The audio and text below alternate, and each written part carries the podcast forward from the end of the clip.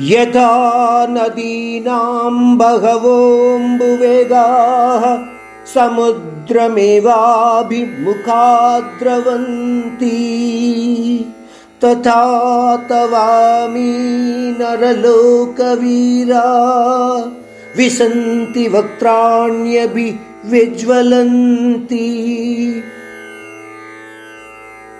समुद्र की ओर भागने वाली कई नदियों के पानी की तुलना में अर्जुन ब्रह्मांडीय रूप के मुँह में प्रवेश करने वाले युद्ध नायकों के झुंड को समझा रही है।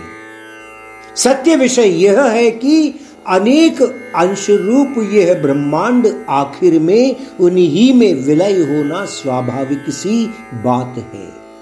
कोई संदेह नहीं है। कर्म योग विवरण के समय इसी विषय संबंधित समझाया गया।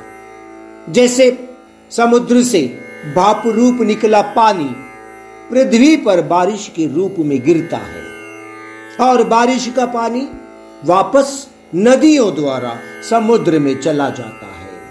उसी प्रकार यह संपूर्ण ब्रह्मांड भी उन्हीं में विलय हो जाना है। यह एक स्वाभाविक प्रक्रिया है।